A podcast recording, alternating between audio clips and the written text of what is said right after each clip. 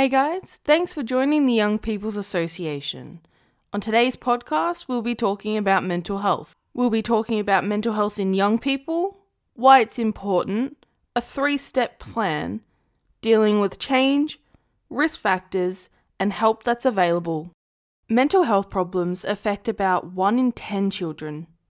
They can include depression, anxiety, and conduct disorder, and they're often a direct response to what's happening in their lives. However, 70% of children and young people who experience a mental health problem have not had appropriate interventions at a sufficiently early age. The emotional well-being of children is just as important as their physical health. Good mental health allows children and young people to develop the resilience to cope with whatever life throws at them, and also to help grow into well rounded, healthy adults. The real question is why is mental health so important? Well, mental health disorders are the single most common cause of disability in young people. Approximately 20% of children and adolescents are suffering from some form of mental disorder, making the adolescent years a crucial window in which mental health can be promoted and mental health problems can be addressed. If left untreated, mental disorders can impede all aspects of health, including emotional well-being and social development, leaving young people feeling socially isolated, stigmatized, and unable to optimize their social, vocational, and interpersonal contributions to society. Addressing mental health problems early in life can lead to decreases in emotional and behavioral problems. It can also lead to improvements in social and behavioral adjustments, learning outcomes, and school performance. For all of these reasons, addressing youth mental health issues is one of the most important challenges facing our society. What is a solution for all of this? Well, here's a quick three step plan to improve youth mental health. Firstly, all youth mental health programs, policies, and interventions must be based on validated, scientifically sound research. So it needs to be based on facts, not opinions. And these programs need to be proven to help mental health. We don't want to waste anyone's time. Second, there needs to be immediate increase investments in identification of early and certain mental disorders, an effective early intervention program to develop appropriate care to young people. There's no point in having a program that doesn't achieve what we want. And again, it would just be a waste of time. And finally, the programs need to be integrated across communities and schools. This is how people will hear about it, and this is how it will be promoted. Kids will learn about it in school, tell their parents how much they enjoyed it, what they learnt from it, and then it will continue from there.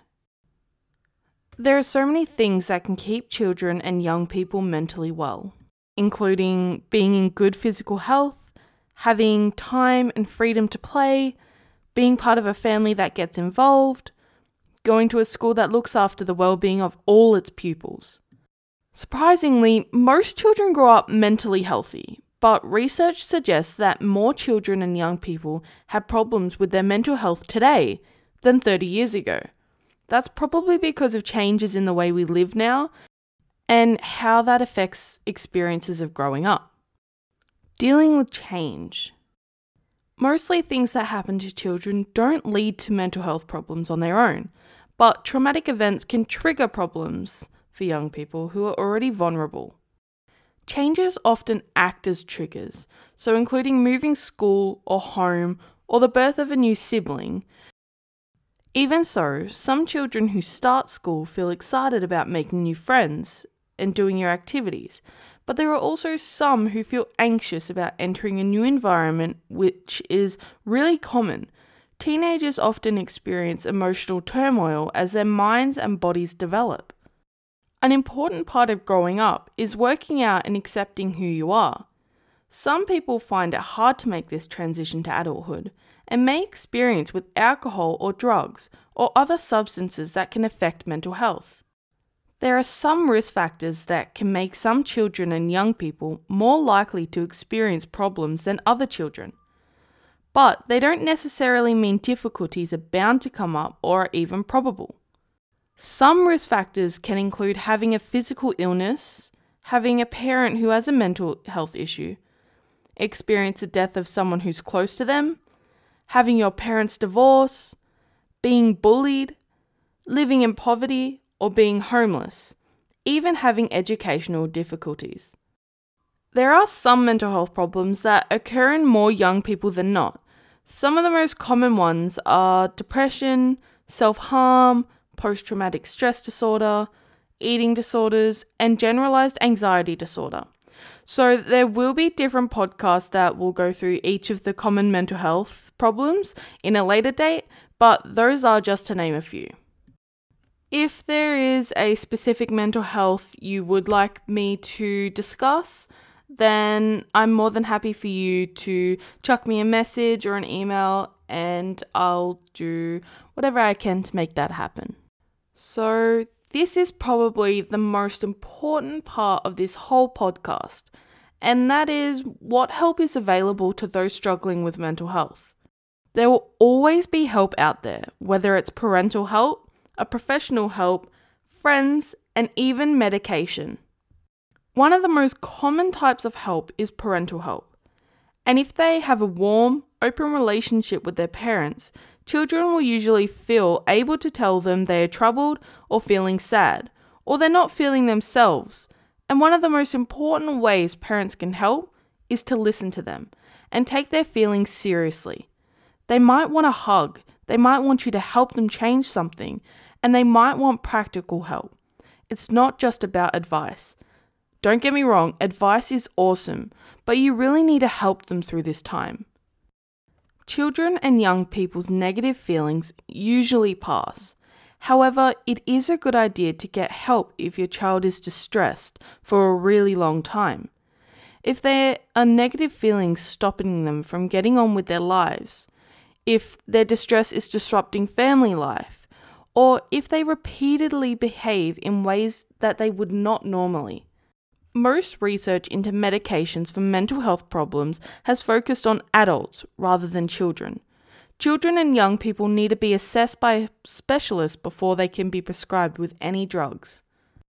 There is a lot of evidence that talking to psychologists can be effective for young people, but drugs may also help in some cases. I emphasize on some. The professionals that are supporting the young people will keep information about them and the family confidential.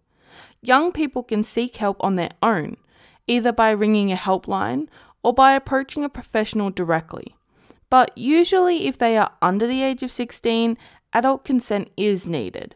So, young people have the right to privacy. If they do not want to talk to you about their conversations with the professional, then you should still respond sensitively if they seem to be upset. An important thing to remember is that mental health is not a destination, but a process. It's about how you drive, not where you're going. In saying that, as much as I've enjoyed talking to you guys today, this podcast is coming to an end.